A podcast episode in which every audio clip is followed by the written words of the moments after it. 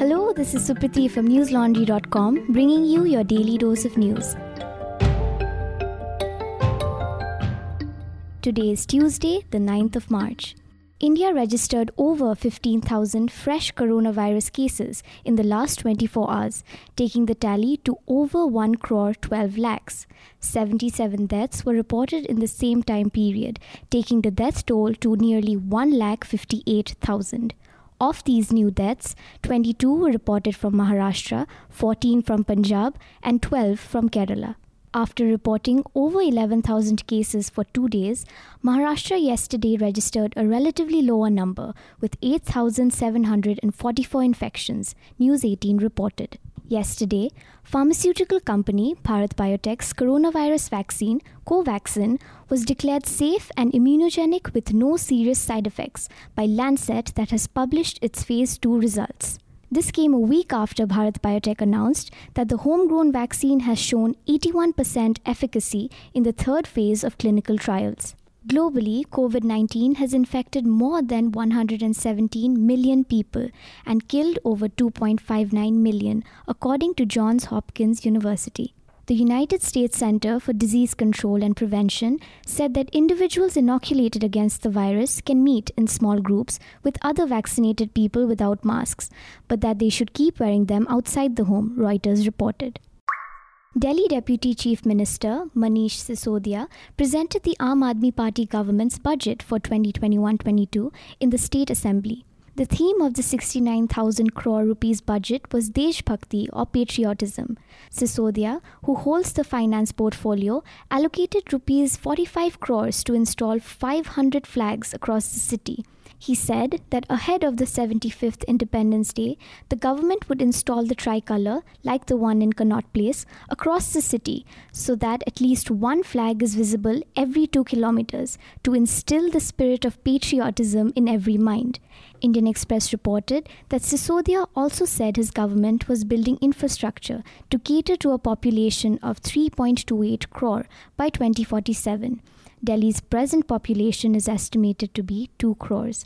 A major highlight of the budget is that about one-fourth of it, which is Rs 16,377 crore, has been kept aside for the education sector, with Sisodia calling for education to become a Jan Andolan or mass movement in Delhi. Amid the pandemic, over 9,000 crore rupees has been allocated to the health sector. COVID-19 vaccinations shall continue to be free of cost for Delhiites in government hospitals, and 50 crore rupees has been allocated for the vaccination drive. Sisodia also said his government would open 100 women mohalla clinics across the city. He said, and I quote, "Many women ignore gynecological issues and other specific health issues because they don't feel comfortable talking about it. Now, they will have a place where these can be addressed by doctors," end quote. The budget also made provisions for all unauthorized colonies to be provided with piped water in the next 2 years. Sisodia added that work on interceptor sewages is nearly complete, which would result in a clean Yamuna in the next 3 years. A fresh wave of defections hit Bengal's governing party, the Trinamul Congress, yesterday. 5 of its MLAs who did not get tickets joined the BJP. The Indian Express reported that a large number of Malda Zilla Parishad members also joined the opposition camp, causing the ruling party to lose control of the Malda Zilla Parishad. Referring to the MLAs who left, Trinamool Congress MP Saugata Roy said, and I quote, "They have no ideological stand and that is why they left the party. They only want something in return from the party and therefore defected to the rival camp for political gains. If anyone wants to work for the people, then they can do so without hoping for any gains," end quote. The Trinamool Congress MLAs who defected to the Saffron Party are 4-time Registrator Sonali Guha, who was a close associate of Trinamool Congress chairperson Mamta Banerjee for decades. The others are 4-time MLA Rabindranath Bhattacharya, Sibpur legislator Jadhu Lahiri, Sankrail MLA Sital Sardar, and footballer turned MLA Dipendu Biswas. Talking about her defection to the New Indian Express, Sonali Guha said, and I quote, "I had given more than 100% to Trinamool Congress. Didi and others know that very well. I will now devote myself equally to the BJP in whichever way they use me," end quote. This was the largest single-day exodus of Trinamul leaders after Suvendu Adhikari switched over to the BJP in December last year, along with 35 Trinamul Congress leaders, including 5 MLAs and an MP. As you know, the elections are around the corner.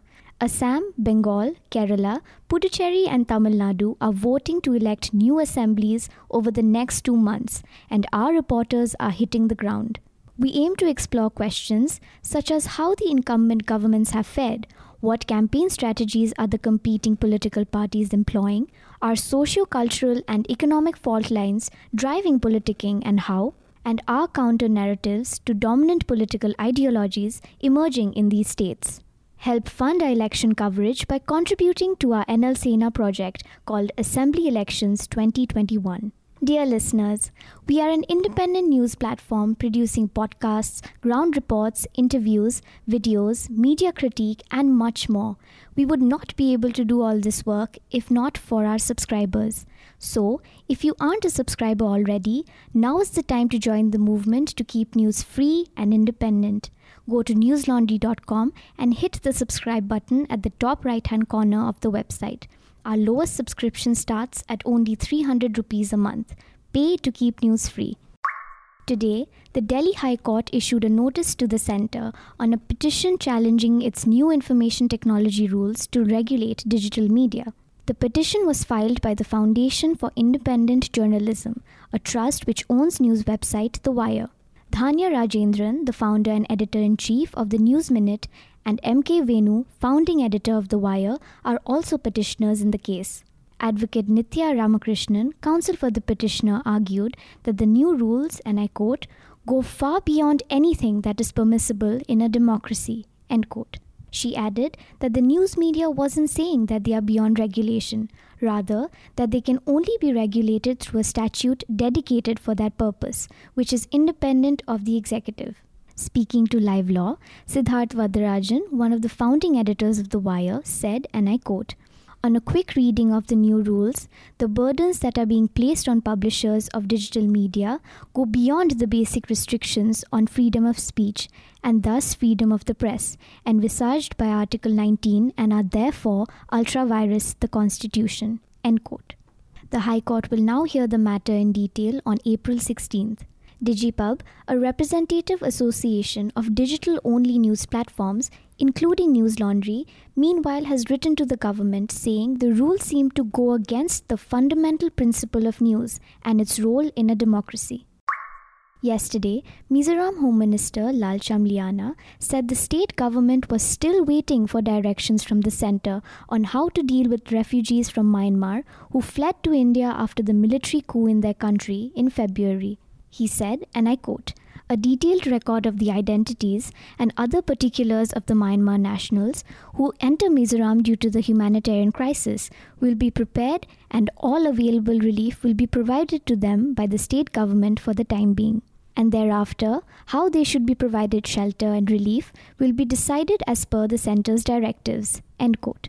Lalchamliana added that India is not legally obligated to protect refugees, as it is not a signatory to the United Nations Refugee Convention of 1951 and its 1967 protocol. East Mojo reported that more than 100 Myanmar nationals have entered Mizoram since late February. Lalchamliana said that the exact figure of the refugees could not be ascertained now, as some refugees were living with the locals and Myanmar's Chin people who are already settled in Mizoram. The Guardian reported that Myanmar's military junta has revoked the licenses of 5 media outlets as it seeks to clamp down on independent coverage of anti-coup protests, striking a major blow to press freedom in the country. The media outlets are Mizima, Democratic Voice of Burma, Khit Thit Media, Myanmar Now, and 7-Day News. According to an announcement on state broadcaster MRTV, the companies were no longer allowed to broadcast or write or give information by using any kind of media platform or using any media technology. On Monday evening, before the junta had announced its ban on media companies, soldiers and police raided the headquarters of Myanmar Now, a news outlet that scrutinizes the military. It seized computers and part of the newsroom's data server, among other equipment. The offices were evacuated as a precautionary measure on January 28th, as talk of a possible coup intensified and were empty at the time, a representative said. Nearly 1,800 people have been detained during the army crackdowns, including dozens of journalists. Executive editor at Democratic Voice of Burma said she was not surprised by the cancellation of DVB's license and added that they would continue broadcasting on satellite TV and online. As the world celebrated International Women's Day yesterday, police and activists clashed in Mexico City as protesters took out a march to pressurize the government into addressing the country's poor record on the murder of women or femicide and gender-based violence. The BBC reported that thousands of women, some with their daughters, attended the march in the Mexican capital.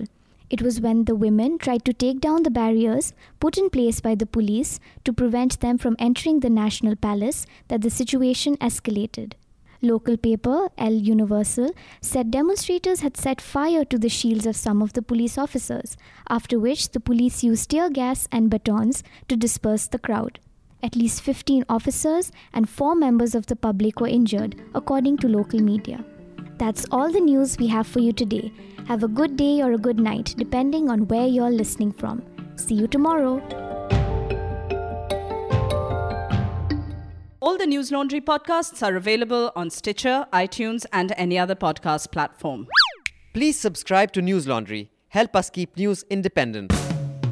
To catch all our podcasts on news, pop culture, current affairs, and sport, visit newslaundry.com. Follow us on Facebook, Twitter, and Instagram, and subscribe to our YouTube channel.